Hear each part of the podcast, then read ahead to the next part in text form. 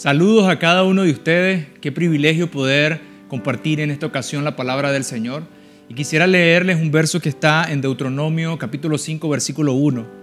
Llamó Moisés a todo Israel y le dijo: Oye Israel, los estatutos y decretos que yo pronuncio hoy en vuestros oídos, aprendedlos y guardarlos para ponerlos por obra.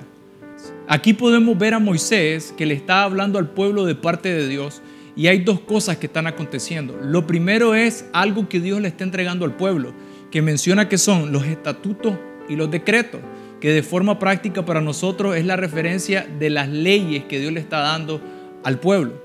Pero luego está la otra parte que viene a ser muy clave en este tiempo para nosotros, y menciona tres cosas que son importantes. La primera habla de aprender, y esta palabra es aquello que uno adquiere a través de la experiencia, a través del estudio, a través de invertir un tiempo que genera un ejercicio.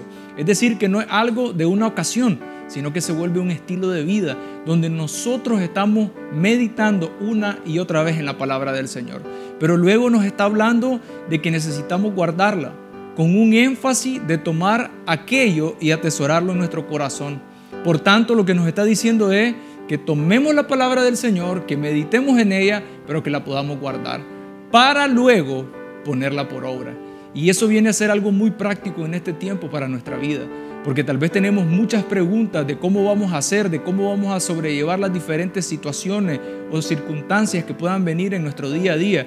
Pero hoy podemos entender a través de la palabra que nos dice: escudriña mi palabra, medita en ella, atesórala en tu corazón, y que sea algo práctico de tu día a día, donde cada paso que tú das, la palabra está presente.